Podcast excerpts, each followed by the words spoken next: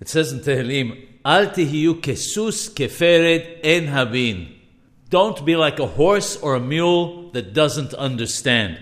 We can understand this by what our rabbis of blessed memory said that a man must always satiate himself first with Talmud and Poskim, and only then delve into the mysteries and knowledge of the Kabbalah.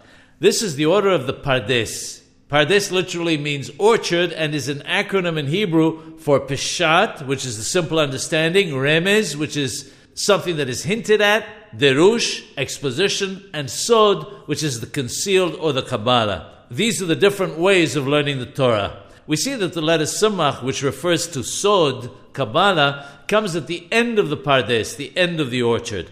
If someone is in a great hurry to learn the Kabbalah and wishes to study it first, in the end, he will cut down the trees that were planted in the Pardes, in the orchard, heaven forbid. This then is the meaning of the phrase, do not be like a horse or like a mule that doesn't understand.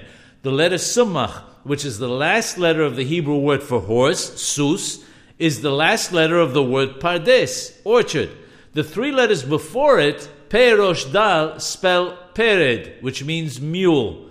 The verse is telling us we must not first be like a horse and then subsequently a mule of the pardes, because if you do so, you will not understand the concealed or the Kabbalah.